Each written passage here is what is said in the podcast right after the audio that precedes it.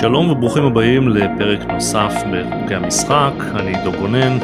העורך שלנו היום הוא עורך דין אלון רייסר, עורך דין עצמאי בעבר, יועץ משפטי של אה, חברות אקספון ו-NTS, אה, נולד במגזר החילוני, כיום חרדי, קוסם, ליצן רפואי ועוד. שלום אלון. שלום עידו. אה, נתחיל מההתחלה, גדלת בבית פוליטי, אתה בן של חבר הכנסת מיכה רייסר, זכרו לברכה. במה זה התבטא בילדות שלך, לגדול בבית פוליטי? מה זה אומר? זה אומר שקודם כל, שכמעט אין אבא. מדברים על לפני לא מעט שנים. אבא היה עסוק מאוד, באותה תקופה לא היה פלאפונים, לא היו כל מיני דרכים ליצור קשר מלבד טלפון רגיל. אבא היה מאוד עסוק, בדרך כלל היה יוצא מהבית לפני שאנחנו קמים, חוזר אחרי שאנחנו הולכים לישון. ימי כנסת גם, אם אני זוכר נכון, זה היה שני ורביעי, הוא גם היה נשאר לישון, ב, לישון ב, בירושלים כי יש דיונים. אז קודם כל זה אומר ממש ממש מעט אבא, אוקיי? כאילו mm-hmm. מזל שהיה סופש. וזה כמובן משפיע על השיח, על התכנים, וגם יש לזה משמעויות מבחינת הדברים שאתה צריך להתמודד איתם כילד.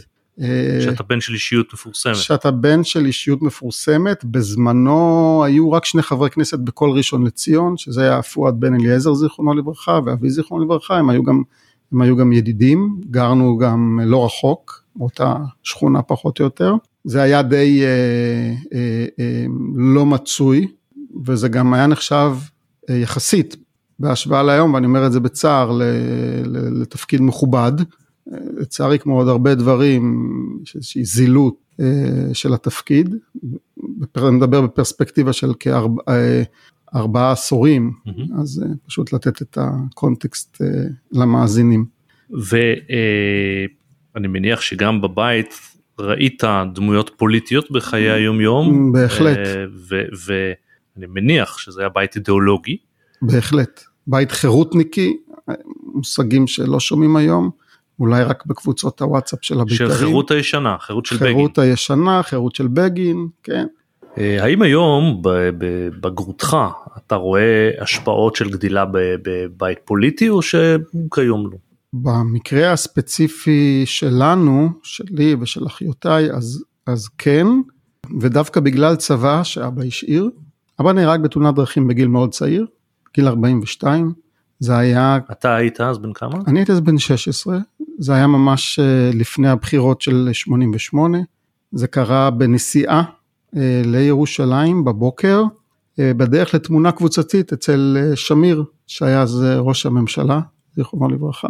קרתה תאונת דרכים, אז לא היה עוד גדר הפרדה בין שני הנתיבים בכביש מספר 1, ופשוט הייתה תאונה, רכב של אבי סטה לנתיב הנגדי, ונפגע מרכב, נפגע ופגע ברכב שנהגה בו דליה איציק, שלימים הייתה גם כן, אה, כידוע, אישיות פוליטית אה, מוכרת, ובכל זאת אבי השאיר צוואה.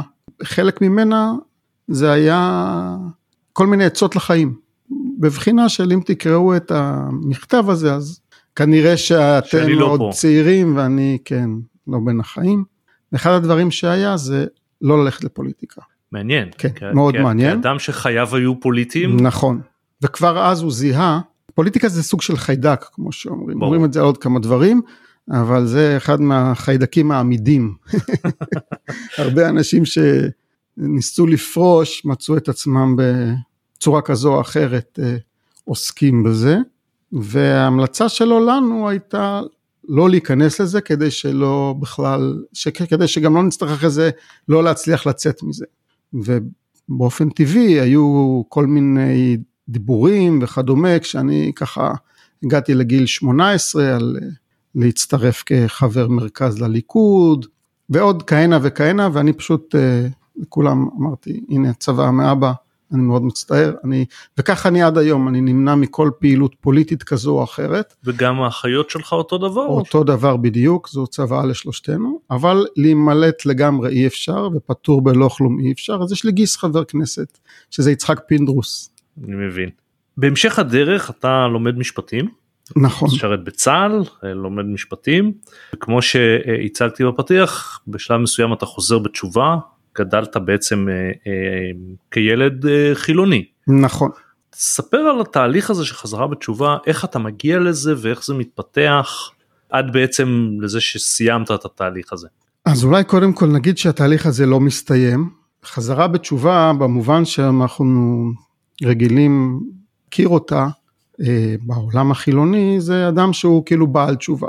היה חילוני, היה חילוני ועכשיו נהיה דתי או חרדי. אבל חזרה בתשובה זה מונח ביהדות שהמשמעות שלו שהיא בעצם אדם חוזר בתשובה על, על מעשים שהוא עשה או לא עשה. והמונח של חזרה בתשובה הוא, הוא או, או לעשות תשובה, ככה זה נקרא בשפה החרדית, זה דבר שמלווה אותך כל החיים, כי אה, אין צדיק בארץ אשר, אה, כן, לא, אה, לא יקרה שגם אה, יעשה איזושהי אה, אה, עבירה, לפחות mm-hmm. על פי דרגתו, וממילא הנושא של לעשות תשובה זה דבר שאף פעם לא נגמר, זה עד 120. וממילא גם תהליך חזרה בתשובה, אי אפשר באמת לבוא ולהגיד הוא נגמר כאן, כי גם דברים משתנים במהלך השנים. ברור. אבל, אני... אבל בוא נרגע איך זה, זה, איך זה התחיל. כן. כן. אז כי בעצם... שוב, היית חילוני לחלוטין. לחלוטין. אז קודם כל, אנחנו חוזרים שוב לדבר על אבא. כי כשאבא נהרג, והכל היה בהלם מוחלט, גרנו אז בראשון, ואחד מהמכרים, חברים של אבא, היה גר קרוב אלינו, הוא היה אדם, היה דתי, אדם דתי, יהודי מבוגר, שכבר היה בפנסיה, הוא היה מורה בבית ספר דתי ממלכתי, שמו מנחם שרעבי, היה יהודי צדיק, לא פספס שום מצווה, אם זה ללכת לניחומי אבלים, ובקיצור מה שנקרא התלבש עלינו, הופיע, קבע עובדות בשטח, הופיע בשבעה עם אה, סידורים, עם, היה, היה דואג שיהיה מנייני תפילות, עכשיו אנחנו גדלנו בבית חילוני אבל לא אנטי דתי, היו לנו סממנים, היינו צמים ביום כיפור, לא אוכלים חמץ אה, בפסח, אה, חנוכה כמובן מדליקים נרות, אוכלים סופגניות, שזה בהרבה בתים חילוניים גם עושים, כל מיני, כל מיני דברים שזה, ו, ו, ולא היה אף פעם אנטי דת. אבא גם היה בקשר טוב עם חב"ד, אז תמיד גם ככה, זה היה תמיד גם את החב"ד כפי דרכם, תמיד שומרים על, על קשר עם ציבור חילוני ומשתדלים לפעול לקירוב. וגם הרבה פעמים מצ, מצליחים, לאו דווקא, לאו דווקא להחזיר בתשובה, אלא לקרב, שאנשים ידעו גם קצת מהיהדות. ואז פשוט בשלב הזה התחילו להסביר לי, תשמע, יש מושג כזה של שבעה, יש מושג כזה של קדיש וכדומה, והוא הוא, הוא נצמד אליי צמוד מאוד, ובמהלך שנת האבל, אה, הוא גרר אותי איתו כפשוטו לבית כנסת, להגיד קדיש, אני אז בחורצ'יק חילוני, 16, הגיל באוזן, אה, נוסע עם אופניים מהתיכון לבית הכנסת שנמצא לא מאוד רחוק, מורים ידעו, רגע אני צריך ללכת, יש תפילת מנחה, יש תפילת זה, וחוזר. אה, ואז הוא התעקש, הוא גם רוצה ללמוד איתי בין מנחה לערבית, הוא היה כל כך, אה, כל כך מתוק ו- ונחמד שלא יכולתי לסרב וגם הרגשתי שאני עושה משהו לאבא. אנחנו תמיד האמנו שיש איזשהו משהו שהוא מעבר ל... למה שאנחנו רואים ושומעים וקולטים בחושים שלנו. וגם ספגנו קצת מה שנקרא יידישקייט מסבתא שלי עליה שלום מצד, מצד אימא שהיא באה מבית, מבית דתי אבל עברו את השואה וכמו שקרה להרבה אחרים. אבל כשאתה מסיים את שנת האבל על אבא אתה עדיין לא אדם דתי. לא אני לא אדם דתי זאת אומרת, אתה אה, אפילו, אתה גם בשירות הצבאי אתה לא אדם דתי. לא, לא אדם דתי בכלל, אבל שאלת איך זה התחיל, אז שם זה היה כאילו, אוקיי. אתה יודע, בבר מצווה גם הנחתי תפילין, כמו הרבה, כן. אתה יודע, אבל כאילו זה היה כאילו ריכוז אה, של אה, מנה מרוכזת של דת בתקופה של שנה, וזהו. חמש שנים אחר כך, שתי אחיות שלי שהן תאומות, חזרו בתשובה. Mm-hmm. איך זה קרה, זה קרה להן זה סיפור בפני עצמו, הם חזרו אחת אחרי השנייה בזמן מאוד קצר, ואז התחיל תהליך של התרחקות שלי מה, מהדת. זאת אומרת לא שהייתי זה אבל כאילו הרגשתי אם, אם לא קודם, לא. אם קודם לא הייתי אינדיפרנטי לעניין ודווקא הייתה לי חוויה נחמדה ונעימה אז פתאום זה יצר אצלי איזשהו אה, סוג מסוים של אנטי. אבל שוב זה דברים שבלב לא חס ושלום ברור. מעבר לזה. כעבור חמש שנים, אפילו קצת פחות אולי, אחד החברים הכי טובים של אבא חזר בתשובה. וזה כבר היה נראה כאילו יותר מדי מוזר, כאילו שתי אחיות שלי, ואחד החברים הכי טובים של אבא חוזר בתשובה, ויום אחד הוא מארגן כנס סופש בעצם במלון, חמישה כוכבים, ומזמין את החברים ובני משפחה וקרובים על חשבונו אה, לבוא לסוף סוף שבוע. מי לא יסכים לבוא לדבר כזה? רק מה, הוא כבר היה דתי, אז הוא הביא מרצים מערכים שידברו. דיברו המרצים, ואמרתי, תשמע, וואלה, יש פה דברים מעניינים, מעניין לשמוע. אמרו, אתה רוצה לשמוע עוד? תבוא לסמינר של ערכים. אז הלכתי לסמינר של ערכים, אז היו סמינרים ארוכים, זה היה בסוכות, באשקלון דווקא, אז היה בטוח שם. זהו, ואחרי הסמינר קיבלתי החלטה שאני, שאני הולך על זה, אני, אני, אני מנסה. שוכנעתי ש... תראה, האמת היא שאני תמיד חיפשתי, היו לי תמיד כל מיני שאלות, והלימודים באוניברסיטה אגב, הם רק חידדו אותם מאוד. בשנה א' התפרסם פסק הדין, חזר לכותרות בדיוק אה, השבוע, פסק הדין אה, בעניין בנק המזרחי, חוק גל, מה שקראו לו בזמנו. אני זוכר שאני שיש... לפחות לא הייתי מקשר אותו לענייני דת. אז אני, בוא אני אספר לך איך. שיעור ראשון משפט חוקתי, פרופסור ברכה נכנס, מחזיק ביד חוברת עבת כרס, זה פסק הדין, דופק איתה על השולחן ואומר, יש לנו מהפכה חוקתית. מי, מה, מו, אני לא, שנה א', אתה יודע. ואז כל השנה היינו סביב פסק הדין הזה. למדנו וניתחנו, בעיקר ברק, חשין, זה אומר ככה, זה, עכשיו חשין זה היה נחמד לקרוא, כי הייתה לו, כמו שאתה ודאי יודע, כן, שפה מאוד שפה, ציורית כן. ועשירה, ופתאום, אתה יודע, כל זה סביב זה, ואתה רואה, סליחה שאני אומר, סוג של סגידה, הייתי אומר, אפילו ב, ב, ב, באוניברסיטה, בפקולטה למשפטים, אה, למה שנעשה. ובאיזשהו שלב אמרתי לעצמי, רגע, אבל היו לא לפני המון שנים, אנשים באותן פוזיציות, נשיא בית משפט עליון, שופטים בבית המשפט העליון, שחשבו לגמרי אחרת, כן. ועכשיו בעצם הפכו כמעט לחלוטין שהם... דברים שאני מניח שכנראה לפני חמש שנים סגדו להם פה. אז בעצם אז מה קורה פה? אז איפה האמת? איפה האמת? אני בשונה מאנשים שאומרים כל אחד והאמת שלו, אף פעם לא חשבתי שזה נכון, כמו שלמשל אומרים איש באמונתו יחיה, שזה שיבוש של פסוק, צדיק באמונתו יחיה. אתה קודם כל צריך להיות צדיק, לא, לא כל איש.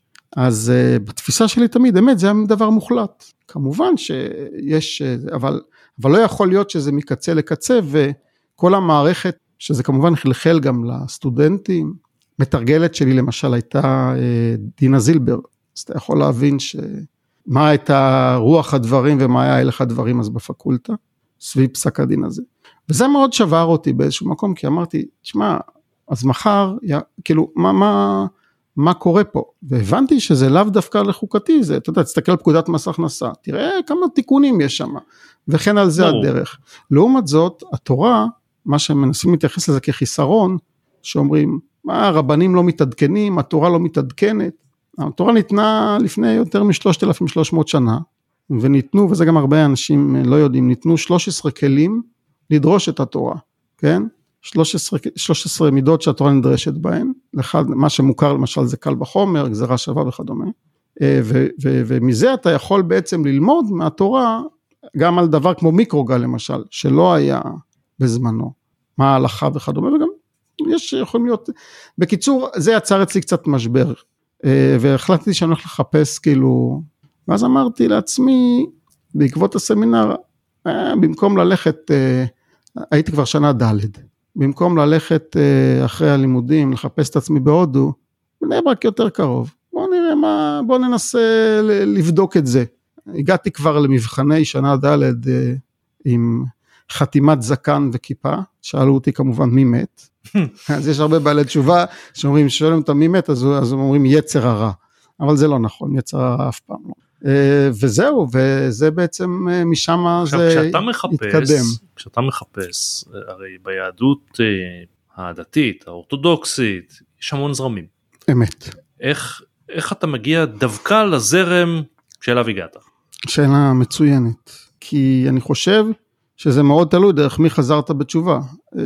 זאת אומרת, אני למשל בסמינר של ערכים, היו המון הרצאות, כל מיני סוגים כאלה ואחרים של מרצים. ואז ניגש אליי מי שניהל את הסמינר וראה שנהניתי מאוד מהרצאה מסוימת שהייתה אגב על תכלית החיים, הרצאה של איזה שלוש שעות, דבר שמאוד עניין אותי. הם הסבירו אליבא דיהדות, מה, מה בעצם היא תכלית החיים. ומי שניהל את הסמינר, יש לו עין טובה אה, בלזהות, בשביל זה הוא מנהל סמינרים.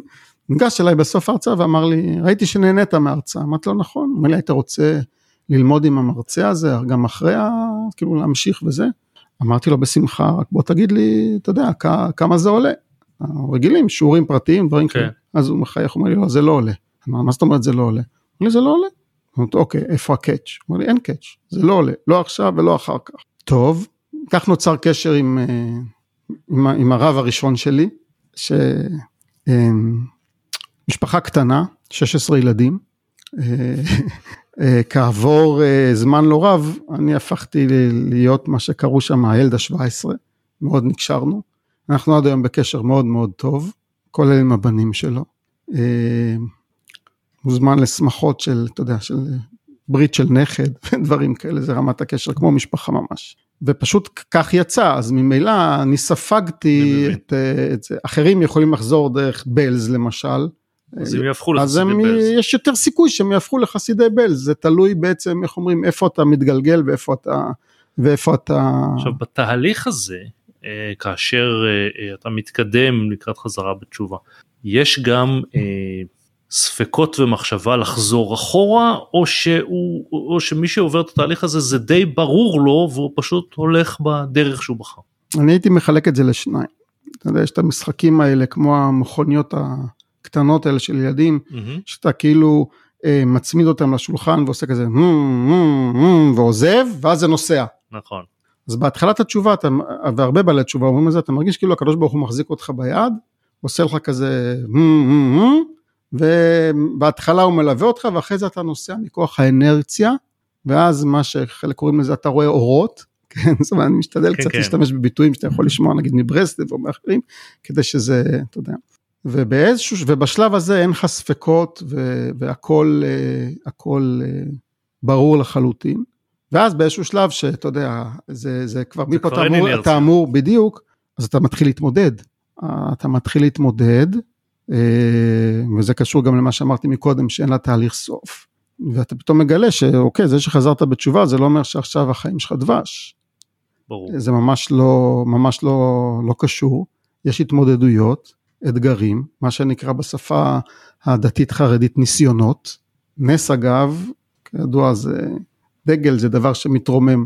הניסיונות אמורים לרומם אותך. ניסיון שאתה עומד בו, הוא מרומם אותך, רוחנית, אישית, אה, וכדומה, וכמובן שבאופן טבעי, אני יכול לדבר לפחות לגבי עצמי, אני מניח שזה אצל עוד בעלי תשובה, לא כולם, אה, יש, אה, יש כל הזמן הרהורים ויש כל הזמן מחשבות, במיוחד מישהו כמוני שחלק מהמשפחה נשאר חילוני, החברים הכי טובים שלי, חברי הילדות הם חילונים. ואתה לא מנתק בשלב את הקשרים איתם. בשום שלב, בשום שלב. לא, היום ברור, אבל לא, אני לא, אני מדגיש על... בשום שלב ואני גם מקפיד מאוד, ממש, איך אומרים, הקפדה יתרה, לא לנסות אפילו בעקיפין לשכנע מישהו אה, לחבור אליי לדרך, כי יש איזושהי תופעה אצל בעלי תשובה, שאתה יודע, הם מנסים, הם רואים את האור, ואז הם מנסים... אה, להביא אותו לכולם. ממש, ממש לא, זאת אומרת, היו גם יתרונות בזה שהאחיות שלי חזרו חמש שנים קודם בתשובה, ועצם זה שהם חזרו בתשובה בלי לנסות אה, לשכנע אותי יצר אה, סוג של כמו שאמרתי הלם, זעזוע, אפילו קצת אה, אה, סלידה מסוימת, ולמדתי מזה ש, שמקסימום אם זה ישפיע על מישהו זה בדוגמה האישית שאתה נותן, אבל את החברים, את המשפחה, וברוך השם אני נשארתי עם, למעט באמת, אני חושב אולי חבר או שניים, מדבר חברי, חברי ילדות, התנתק איתם הקשר במהלך השנים, שזה דבר נורמלי, אגב, כן, קורה לכולם כידוע. אני שאני לא יודע להגיד אם זה על, על רקע זה שחזרתי בתשובה או לא, אבל עם כולם נשמר הקשר, ואני היום בעצם חי בשתי עולמות, ומנסה לגשר ביניהם. אני מדבר גם דוסית וגם חילונית. נכון. לגמרי, גם ברמת עולם המושגים, גם ברמת עולם התוכן, כמובן תוך שמירה על uh, המגבלות, ואני קורא לזה באמת מגבלות שיש לי כיהודי שומר תורה ומצוות, כי כמו שאמרתי זה לא דבש, אה, אבל זו גזירת הכתוב, אז אנחנו נאלצים לכופף את הראש. בניגוד נאמר סטריאוטיפ שיש לפחות בחברה החילונית, אתה אה, חוזר בתשובה, הופך לחרדי, אבל לא אה, הופך לבחור אה, ישיבה נאמר, אלא ממשיך בעולם המשפטי. האם זה משהו שהוא היה ברור וחלק, או שזאת הייתה שאלה? זו הייתה שאלה, בהחלט. אתן דוגמה במה היא באה לידי ביטוי. כשסיימתי את הסטאז' לא התחלתי ישר לעבוד כעורך דין. במשך שנתיים, קודם כל, בינתיים נולד הבן הראשון שלי, אז אתה לא ממש פנוי, אבל אה, התחתנתי, להתפרנס צריך.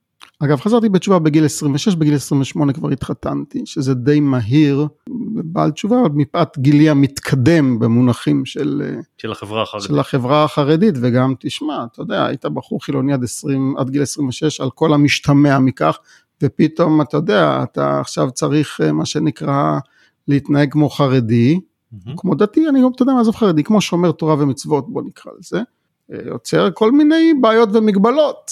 כן. אה, במיוחד שגם בשלב שחזרתי בתשובה, אז לפני שחזרתי בתשובה, אז, אז הייתה, לי, הייתה לי חברה, גרנו ביחד ברמת השרון, אז היא לא רצתה אגב להצטרף לתהליך, ועל mm-hmm. רקע זה נפרדנו.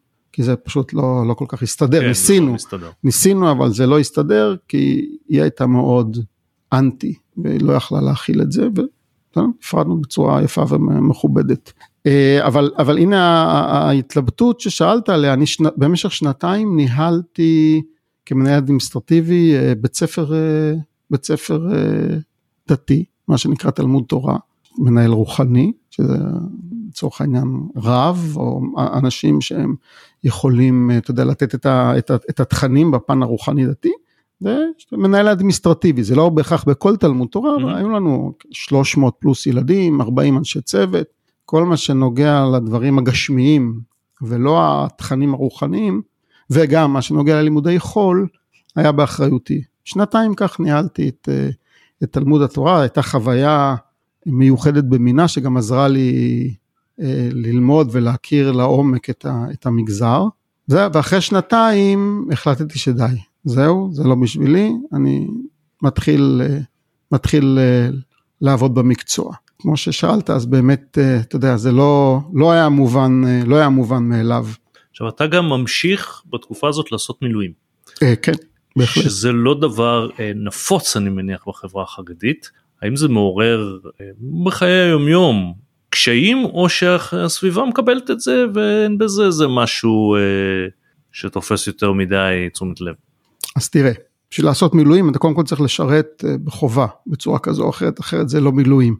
בעלי תשובה רובם ככולם, אה, אתה יודע, באופן פרופורציונלי למה שקורה באוכלוסייה החילונית, שירתו בצבא וממילא גם מוזמנים לפעמים למילואים, שוב בהתאם למה שלא הכיפה על ראשם היא זה שאתה יודע, ישנה אם הם הוזמנו או לא הוזמנו למילואים, ולכן אני, אני חושב שיש הרבה מאוד בעלי תשובה שכן עושים מילואים. לדעתי okay. רובם, זו הערכה, שוב לא, לא בדקתי את זה, אבל הערכתי רובם. או תורמים, או תורמים. אין, לחץ חברתי נגד זה. אני, תכף אני אגיע לזה. הם, הם, הם, או שהם תורמים בדרכים אחרות, כמו למשל לאחרונה פורסם על מישהו ששירת בסיירת, סיירת מטכ"ל, חזר בתשובה ועכשיו הוא עוזר להקים כיתות כוננות וכדומה, כן. אני לא זוכר את שמו כרגע, אבל uh, לאחרונה. ראיתי את הפרסום. כן. אה, אז מנסים לתת מה, אתה יודע, בכל זאת מהידע ומהניסיון, ויש גם לא מעט, ש, לא מעט שבאמת עושים מילואים. תראה, זה תלוי איפה אתה גר. הציבור החילוני הוא לא הומוגני. קשת, סליחה, הציבור החרדי, זו קשת מאוד מאוד גדולה של אה, זרמים, תתי זרמים, בוודאי אם אנחנו מדברים על דתי, שכולל בתוכו גם את החרדי, אז יש עוד יותר. ולכן זה יכול מאוד לשנות גם איפה אתה גר.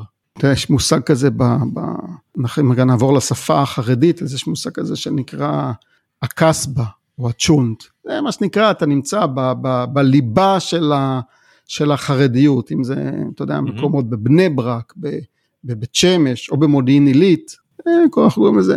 אז אני נמצא בעיר שהיא עיר שהיא כולה, מודיעין עילית, אני גר, זה עיר שהיא כולה חרדית, נכון. השכונה שאני גר בה, שנקראת אחוזת ברכפלד, היא יחסית מאוד מגוונת. שוב, בתוך, בתוך, העולם, ה, בתוך העולם החרדי, אשכנזים, ספרדים, ליטאים, חסידים, כל מיני סוגי חסידויות, ובאופן באמת אה, מעורר אה, התפעלות, חיים מאוד מאוד יפה ביחד. אני לא זוכר, אני גר שם יותר מ-20 שנים, אני לא זוכר אי פעם שנתקלתי באיזשהו אה, משהו שהוא, אתה יודע, שהוא היה על רקע של נגיד מחלוקת בין חסידות כזו או אחרת, משהו שחלחל לרחוב, זאת אומרת, יכול להיות כן. שיש דברים, אתה יודע, זה, זה ממש... אז, אז לכן זה תלוי איפה אתה גר. אם אתה, אם אתה גר במקומות שזה פחות, פחות מקובל, אז יש יותר סיכוי שאתה יודע, תקבל, שאנשים יעירו לך או זה. אני אגב מדבר על עד השביעי לאוקטובר.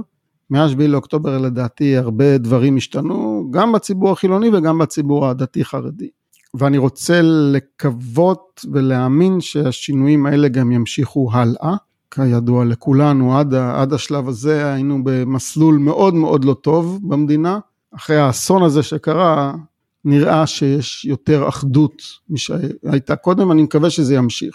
אז, אז פה אני שואל, בעולם היומיומי שלך, לא, לא בפוליטיקה החילונית או החרדית, ששם הדברים מוקצנים הרבה יותר, אה, מה היחס שלך ושל האנשים שאתה פוגש בסביבך לנושא גיוס בחברה החרדית? האם זה כמו שאנחנו שומעים באמצעי התקשורת או שהדיבור ברחוב הוא שונה? אז קודם כל תלוי איזה אמצעי, איזה אמצעי תקשורת אתה צורך. זה לא סוד שהתכנים שתשמע בערוץ 12 או 13 אפילו 11 הם שונים ממה שתשמע למשל בערוץ 14. נכון. ואני לא נכנס כרגע ל... נכון. אז זה קודם כל זה, זה משנה, איזה, משנה איזה תקשורת אתה צורך. תקבל תמונת מציאות שונה. אומר לך את זה באחריות כמי שצופה גם וגם ומכיר. אה, לא אז לכן אני שואל איך הדברים האלה מבפנים. אוקיי אז, אז בוא נאמר ככה. קודם כל זה, זה קשור לאיזה זרם אתה נמצא, לאיזה זרם אתה שייך, וגם קשור באופן אישי. באופן טבעי אה, זה, זה גם עניין אישי וגם עניין, זה, תראה, אני לא בא לייצג כאן את הציבור החרדי או לתת, אה, אם תרצה תוכל פעם להיפגש עם גיסי, חבר כנסת, מטעם המפלגות החרדיות, שהוא ייצג את ה... אני לא מדברר את הציבור החרדי, אני בקושי, אני משתדל לייצג את עצמי. Okay. אוקיי. אני באופן אישי, כשהבן הגדול שלי אה, רצה להתגייס, תמכתי בו, לא מצא את עצמו כמתאים לשבת וללמוד תורה בפול טיים ג'וב, מה שנקרא תורתו אמנותו, וממילא הוא אמר, תשמע אבא, אם אני לא זה, אני רוצה להתגייס, אמרתי לו, זה בדיוק מה שאני חושב שצריך לעשות, ויש לך את הגב שלי. זה היה אז בתקופת הקורונה, אה, מסיבות רפואיות כאלה ואחרות, אחרי שנה וחצי שתיזזו אותו, הוא גם אלרגי וגם סובל מאסתמה, ובקיצור, לא גייסו אותו בסוף, אבל הוא לא הרים ידיים, הוא אה, עשה קורס בכבאות, והוא מתנדב בכבאות, וגם uh, הקים יחידה יוצאת דופן שנקראת יחידת הרחפים לישראל, שמונה היום כ-1,500 מתנדבים, בוודאי מאז uh, לא כולם מהמגזר החרדי. לא, לא, רובם ככולם לא מהמגזר החרדי. רובם ככולם לא מהמגזר החרדי, יש שם מכל גווני הקשת של החברה הישראלית, בפריסה ארצית, הם אה, מסייעים גם ברגיעה וגם בוודאי בחירום, בכל מה שנוגע לפעולות חילוץ, איתור והצלה, כאשר מאז שפרצה המלחמה הם עובדים בעצימות מאוד מאוד גבוהה ומסייעים רבות לכוחות הביטחון, אני לא, לא אכנס לפרטים, ברור, אבל ברור. כן. עכשיו אמרת שאתה בעצם אה, היתרון שאפשר להגיד אתה דובר גם את השפה החילונית וגם את השפה החרדית. כן. האם לדעתך הילדים שלך מרוויחים מזה או מפסידים מזה? לדעתי מרוויחים מזה. הם אתה חושב גם דוברים את שתי השפות או הם כבר לא? לא באותה רמה, אבל כן. זאת אומרת ככה הם ספגו בבית, אשתי אגב מגיעה מבית אה, בית חרדי, mm-hmm. היא לא בעלת תשובה, גם משפחה קטנה, הם היו 14 אחים ואחיות, תמיד צחקנו על זה שאני היה לי אה, חדר, אה, גדלתי בחדר לבד, זה היינו, אתה יודע, משפחה... כן, מי שגדל עם 14 אחים אחרת אין לו כן. דבר כזה חדר לבד. מה, אשתי אמרה לי, תשמע, זה אחד נרדם, השני לוקח לו את הכרית, כאילו זה גם, אתה יודע, אנחנו מדברים גם כן על לפני הרבה מאוד שנים, באופן כללי לא היה שפע, אה, אתה יודע, כמו היום. כן, אז הפערים מבחינה הזאת, אתה יודע, הרקע הזה, והילדים אבל לכן הם חשופים גם למשפחה שלי ולחברים שלי, שהם שייכים לעולם החילוני. וגם למשפחה ולחברים מהצד של אשתי, שזה...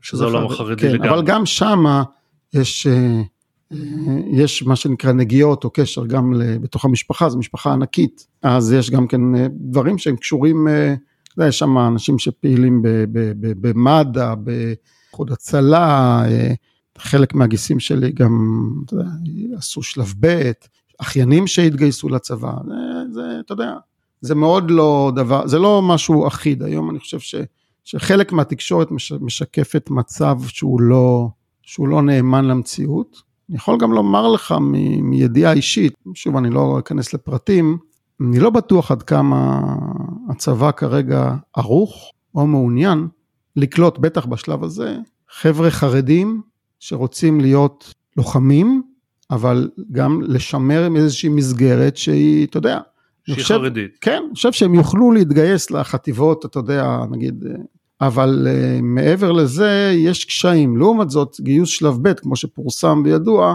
uh, שהייתה גם כן היענות יחסית גדולה. Uh, אז לזה הצבא כן ערוך, ובאמת היו כמה מחזורים, אני לא יודע להגיד בדיוק כמה, ש, ש, שגויסו, וזה גם פורסם. חלק מהם זה גם, אתה יודע, סליבטראים בציבור החרדי, יאקי אדמקר ו... עכשיו, ואחרים. אתה, שאתה באמת בשני העולמות, איך אתה רואה את הנושא של לימודי ליבה בעולם החרדי? נכון לעשות את זה, לא נכון לעשות את זה? תראה, השאלה מה זה ליבה. המילה ליבה בעצם באה לייצג איזשהו משהו. מה שבעיני האחד ליבה, לאו דווקא בעיני השני ליבה. לא, אני שואל את דעתך. כן, כן, אני, אז אני, אני אומר, זו דעתי. אני, אני עכשיו, אני, אני, קודם כל זה היה, אתה יודע, בפתח הדברים, בפתח התשובה לשאלה. אם הש...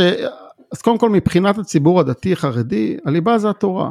השאר, השאר זה לא ליבה, אבל עכשיו בוא נדבר לא, על השאר, זה, כי אתה שואל, ליבה לא, זה לא. ראשי תיבות, זה לא... לא, לא, לא, אה... בסדר, אבל לא סתם בחרו את ראשי התיבות האלה. אוקיי. אבל בוא, בוא אני אתייחס עכשיו לשאלה, אחרי שאמרתי את ההערה הזאת, אני אתייחס לשאלה ששאלת, אני לא מתחמק. אה, תראה, יש, אה, קודם כל, בוא נפריד בין נשים לגברים. Mm-hmm. נשים במגזר החרדי לומדות לא פחות ממה שלומדים במגזר, במגזר החילוני, ורק לאחרונה פורסמו תוצאות שהראו שבמקום הראשון היו דווקא הבנות החרדיות, שקיבלו את הציונים הכי גבוהים, בסמינרים עקפו בתי ספר תיכוניים ואחרים. ממש לאחרונה פורסם, זה כמובן, אתה יודע, בצל המלחמה זה לא תפס את, ה, את, הכותרות. את הכותרות, בצל המלחמה ושוב, וגם בצל אמצעי התקשורת, שכל אחד מנסה לקדם איזושהי אג'נדה מסוימת. יש מקומות שבהם זה קיבל יותר דגש, יש מקומות שבהם זה לא קיבל פחות דגש או בכלל לא. אבל זה נתון, זאת אומרת נתון רשמי שפורסם, כך שמבחינה הזאת, וגם אתה יכול לראות בשטח את, אה, את המספר הרב של אה, נשים שעוסקות במקצועות כמו ראיית חשבון, עריכת דין אה, וכדומה, מעבר למקצועות הקלאסיים של המגזר החרדי, שזה מורה, גננת וכדומה, שאגב צריכים להבין, מורה בתפיסת עולם של המגזר החרדי זה תפקיד שהוא רם מעלה ודרג, כי זה תפקיד של חינוך, והמגזר החרדי שם את החינוך לפני הרבה דברים אחרים. מבחינת הסולם הערכי. אצל גברים, אז, אז ככה, קודם כל, אתה שאלת על דעתי האישית, כן, ואני, כן, ואני, כן, כן, ואני אענה על זה. אז יש דברים ש, שלומדים, יש דברים שלומדים, אולי לא ברמה מאוד גבוהה, אבל לומדים. לומדים חשבון, לומדים עברית, אנגלית, רוב מכריע של המקומות לא לומדים. אני לעניות דעתי, ואני חס ושלום לא בא כאן, אתה יודע, לערער, אני לא, אני לא מוסמך או רואה את עצמי ככזה ש, שראוי, אתה יודע, לערער על מה ש... אתה יודע, מנהיגי הציבור החרדי מצאו לנכון, אני מדבר על הרבנים, כן, לא על ה... ברור. אבל בראייה האישית שלי, אני, אני חושב שלימודי אנגלית הם, הם חשובים מאוד, אבל אני רואה, ש, אני רואה את זה גם על, ה, על הילדים שלי, שזה דבר שהם הם, הם, הם, בנות אגב לומדות אנגלית, כן? בנים, מי שמעוניין בזה משלים. יש לי, יש לי בן שהוא כן בחור ישיבה, הוא אפילו עכשיו במקביל גם התחיל לא ללמוד ערבית. בזה... אני לא רואה, אני לא, אישית... אתה לא רואה בזה משהו מנוגד ל... עוד פעם, לאורח אני... החיים שלך. לאורח החיים שלי, לא, לא, ממש שלך לא. שלך ושל מה שאתה חושב עבור נניח משפחתך. ממש לא, הפוך, אני מעודד את זה. לימודי אנגלית אני מעודד את זה, לחלוטין. יש לי, מלבד הבן הקטן שלי, שהוא בן 12, אה, הבנים האחרים, אני מעודד אותם ללמוד אנגלית, בפירוש כן. זה לא נעשה במסגרת של ה... אה, אלה שלומדים ב- ב- בישיבה, שניים שלומדים בישיבה, זה לא נעשה במסגרת הישיבה, אבל אתה יודע, יש... אה, מה שקורה זה שלימודי הקודש הם נותנים, מעבר לערך הסגולי שלהם כלימודי קודש, הם גם נותנים כלים ללימוד. לימוד גמרא הוא דבר מאוד מאוד קשה, ואתה פשוט לומד איך ללמוד. וממילא שאחר כך אתה בא להשלים דברים, אם נקרא לזה ככה, המיומנות הלימוד שלך היא הרבה יותר גבוהה, פשוט זה, זה חבר'ה כן, שיושבים שעות שני... על שעות על שעות ולומדים. אתה יודע, ילד אבל... בכיתה ב' מסיים בחמש את הלימודים. אבל מצד שני, הרבה פעמים כשאתה חושב על אה, להשלים את זה, אתה אולי בגלל נסיבות החיים והגיל כבר קשה לך לעשות את זה. תראה, מי שלא רואה את עצמו כהולך במסלול של אה, אה, תורתו אמנותו, אז uh, הוא, הוא מבין שהוא צריך uh, להשלים דברים. ויש גם הרבה מאוד חרדים שהם עורכי דין, רואי חשבון, לא מדבר על בעלי תשובה. רק במודיעין עילית יש כמה עשרות. זאת אומרת, נכון זה לא אותו יחס כמו בתל אביב, שלדעתי זה הכי גבוה בעולם, או מהגבוהים בעולם, אבל גם במודיעין עילית, שזו עיר עם כ-90 אלף תושבים, או משהו כזה, סדר גודל, יש עשרות עורכי דין. אז, אז אתה בהחלט רואה את זה. עכשיו, אנחנו לא מדברים על, על להשלים את זה בגיל, אתה יודע, נורא מבוגר. מי שלא רואה את עצמו, מי שלא רואה את עצמו ממשיך במסלול, אז כבר בשלב של מה שנקרא ישיבה גדולה, שזה כמו תיכון, אז הוא הולך, יש לי אחיין, למד בישיבה רגיל לכל דבר ועניין, ובאיזשהו שלב הוא החליט שזה לא, הוא לא רוצה להמשיך שם, והוא עכשיו אה, אקסטרני משלים את כל הבגרויות, והוא עושה את זה מאוד מהר ומאוד יעיל. תראה, רק כמות השעות שהם יושבים ולומדים, ו, ובאמת מי שינסה ללמוד גמרא בעיון, אוקיי, עם מפרשים וכדומה, יבין עד כמה הדבר הזה הוא, הוא, הוא, הוא קשה, יש סוגיות בגמרא קשות עד לי מאוד מאוד, ו, ו, ואתה מקבל כלים ללמוד, וגם הגמרא נוגעת בהרבה דברים, אם יש דברים שהם חישובים מתמטיים לא פשוטים, יש דברים שהם, שהם אנגלית אין שם. כן, ברור. אתה יכול לרכוש ארמית, זה כן, אני לא, אני לא בא, אבל שוב אמרתי דעתי לגבי אנגלית, אני חושב שאנגלית זה דבר נדרש, דבר נכון, דבר חשוב, אה, ואני את אה, ילדיי מעודד לעשות את זה. באיזה שלב, אני גם מתייחס לזה, למרות שלא שאלת, אני מבחינתי מתייחס אה, לזה כמו, מסתכל על זה על ילד שגדל כמו על עץ. קודם כל צריך שהשורשים יהיו חזקים וטובים, והגזע יתחיל לגדול. עכשיו אתה יודע שמה שיגדל למעלה, בסבירות מאוד גבוהה, ימשיך לכיוון הנכון. לעומת זאת, אם אתה בשלב, בשלב מוקדם מדי פוגע בדברים שהם, שהם מאוד מאוד חשובים לך, העץ עלול בסופו של דבר לגדול באופן שונה ממה שהיית רוצה עבור הילדים שלך. ושוב, כמובן, אתה יודע, בסופו של דבר כל אחד הוא בן אדם בפני עצמו, ואני חושב שהטענה הזאת שלא מאפשרים לילדים אה, לבחור משהו אחר, כל אחד בסופו של דבר, ברגע שהוא אה, ברגע שהוא כבר עומד על דעתו ונמצא בגילאי, uh, אתה יודע, גילאי העשרה, אז גם הציבור החילוני יודע שלא ממש אתה יכול עליהם. כן. אז אצלנו נכון, זה, יש יותר uh, כפיפות של ה... שיותר סמכות הורית עדיין קיימת אצלנו במידה משמעותית יותר מאשר במגזר החילוני. אבל כן, במוקדם או במאוחר מי שלא ירצה ללכת בדרך הזאת, ילך, וילמד, או יעסוק גם במקצועות קודש, אתה יודע, זה לא בושה להתפרנס אה, אה, ממקצוע כמו שוחט, או כמו מלמד, או, או כמו סופר סתם, או להיות, ללמוד לרבנות, אה, לא רק שזה לא בושה, זה לא, זה, זה, זה לא נופל משום, אה, משום דבר אחר, זה דרך מאוד מכובדת להתפרנס, ולהתפרנס ממשהו שהוא במקצועות קודש, מה שנקרא. ויש לא מעט שבוחרים באמת בזה, כן. ברור. עכשיו אתה גם ליצן רפואי, איך, איך הגעת לזה אה, ומה זה בדיוק, מה עושים בזה? אני אספר קודם איך הגעתי לזה ואחרי זה אני אספר מה זה. אני מגיל מאוד מאוד צעיר התאהבתי בתחום הקסמים, למדתי את זה, הצטרפתי לאגודת הקוסמים בישראל, אפילו הופעתי כקוסם, והיום אגב שאבי נהרג, היה כנס שנתי של אגודת הקוסמים, במלון דניאל ברמדה, והייתי אמור פעם ראשונה להשתתף בתחרות הגדולה. ואבא הבטיח שמהלשכה של שמיר, הוא בא לשם לראות את ההופעה שלי. אני כבר לא הגעתי לכנס, אני או. כבר uh, נסעתי לעין כרם, וזה יצר אצלי איזשהו סוג של לינקג' בין הקסמים לבין הפטירה, ותקופה מסוימת עזבת. פרשתי מה... פרשתי מזה, לא, לא ישר בהתחלה, אבל שנתיים, שלוש אחר כך כבר פרשתי למספר שנים.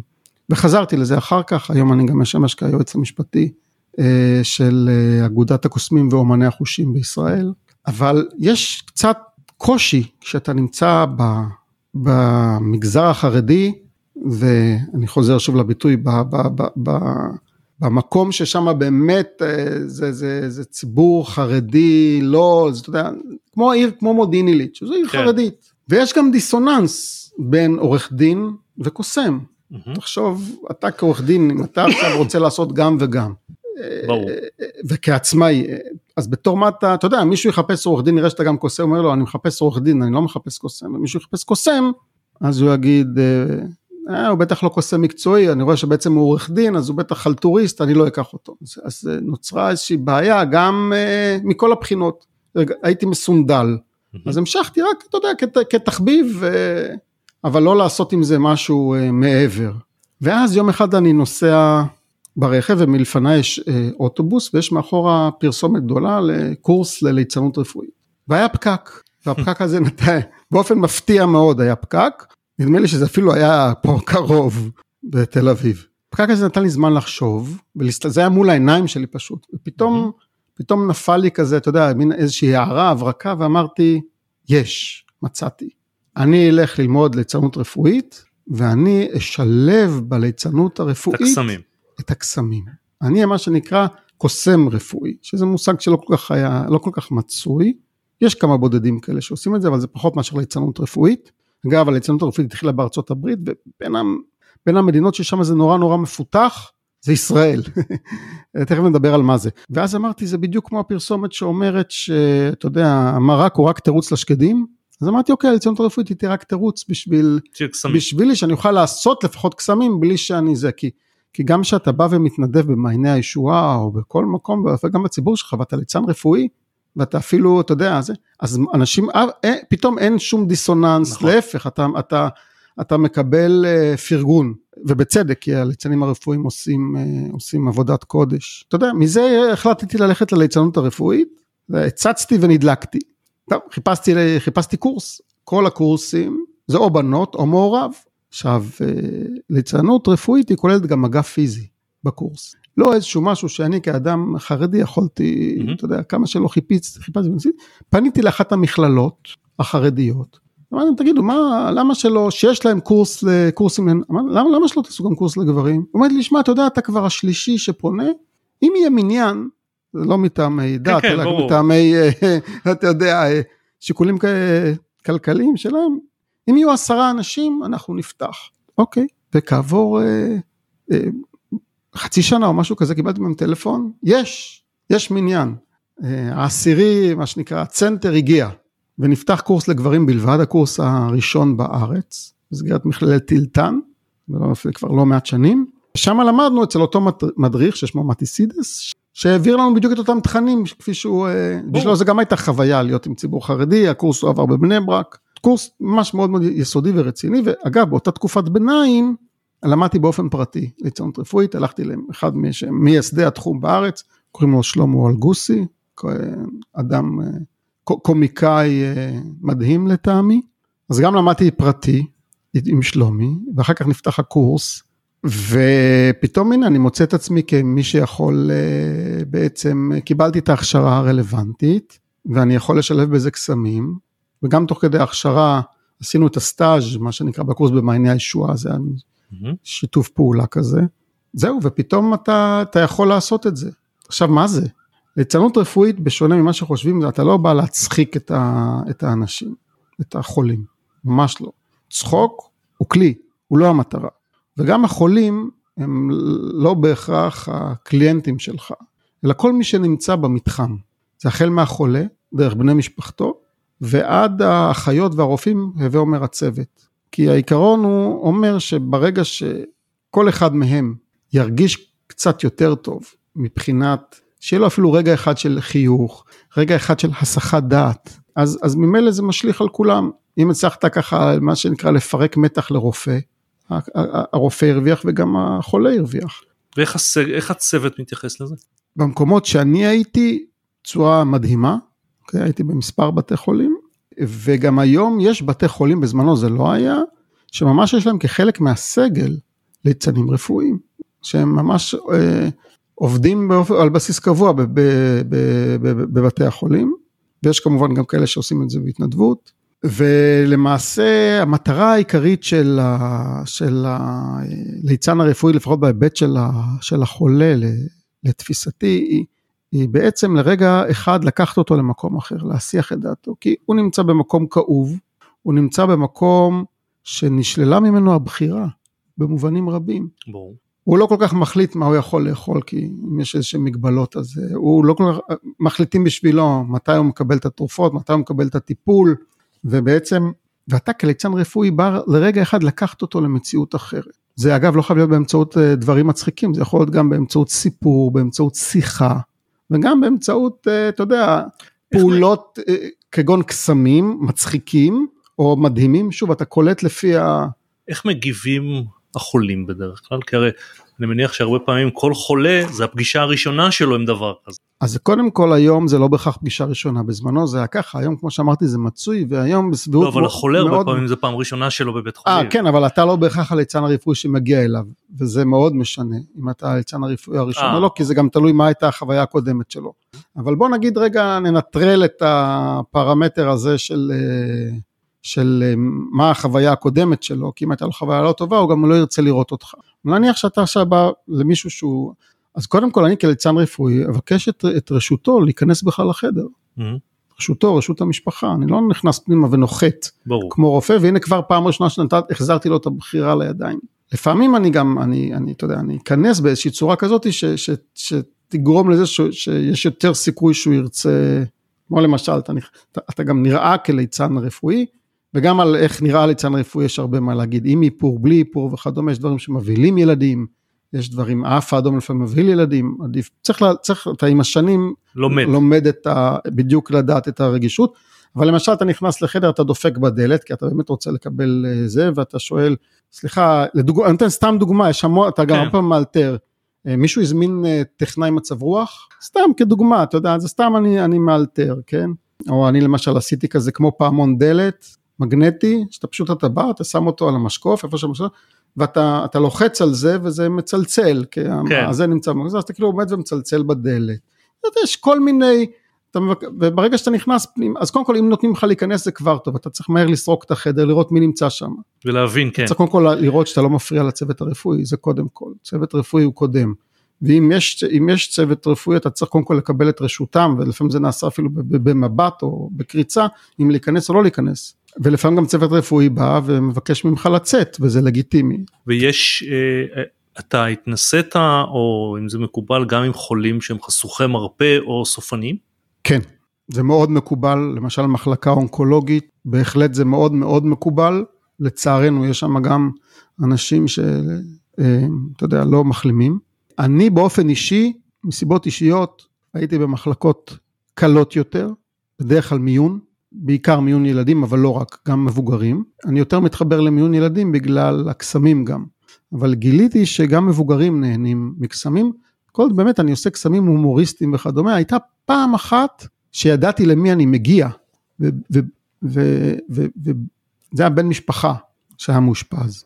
בדרך כלל לא, לא, לא מומלץ לבוא לבני משפחה, אבל במקרה הזה ממש ההורים ביקשו, ואז שאלתי אותם, מה, מה יותר, כאילו, האם הוא יותר, ידעתי שהוא בחור מאוד רציני, באופי שלו, מה, מה יותר מתאים לו, בפן של הקסמים למשל, קסמים הומוריסטיים וכאלה, אתה יודע, של אה, כלילים, צחוקים וכדומה, או יותר שזה דברים ידהימו אותו. אמרו לי, תשמע, הוא דברים, יותר דברים שידהימו אותו. עכשיו פה הייתה לי פריבילגיה לברר קודם. נכון. אז הבאתי איתי, כי בדרך כלל אני לא מביא איתי את זה, זה כליצן רפואי, הבאתי דברים שאמורים להדהים, וגם קסם שלימדתי אותו, והוא נהנה מאוד, מאוד זה, מאוד. זה משהו, זאת פעילות שגם uh, מצריכה ממך הרבה תעצומות, או שזה הופך למשהו אוטומטי? זה לא אוטומטי. קודם כל, אצלי, אני מדבר עליי, כן? כן יש כן, אנשים שאתה יודע, הם עושים את זה על בסיס יומי, אני, אני גם לצערי, מאז הקורונה, היקף, ה, היקף ההתנדבות אה, שלי ירד פלאים.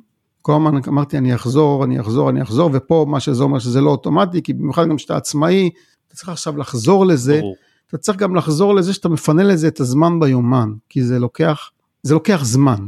ברור. זמן הנסיעה לבית חולים, והזמן שאתה מתארגן ומתלבש, אני לא יוצא מהבית כליצן רפואי. ברור. אחרי זה, אתה יודע, אתה, אתה מברר איזה מחלקות ללכת היום, איפה כדאי זה, עם, עם מי שמרכז את נושא ההתנדבות בבית חולים, ואתה נמצא כשעה וחצי, שעתיים, בדרך כלל אי אפשר יותר מזה. זה פשוט מצד אחד דורש אנרגיות מאוד, ממש זה קשה, יותר משעה וחצי, שעתיים, אתה, זה, אם אתה רוצה לשמר על רמה, רמה טובה וגבוהה זה מאוד מאוד קשה.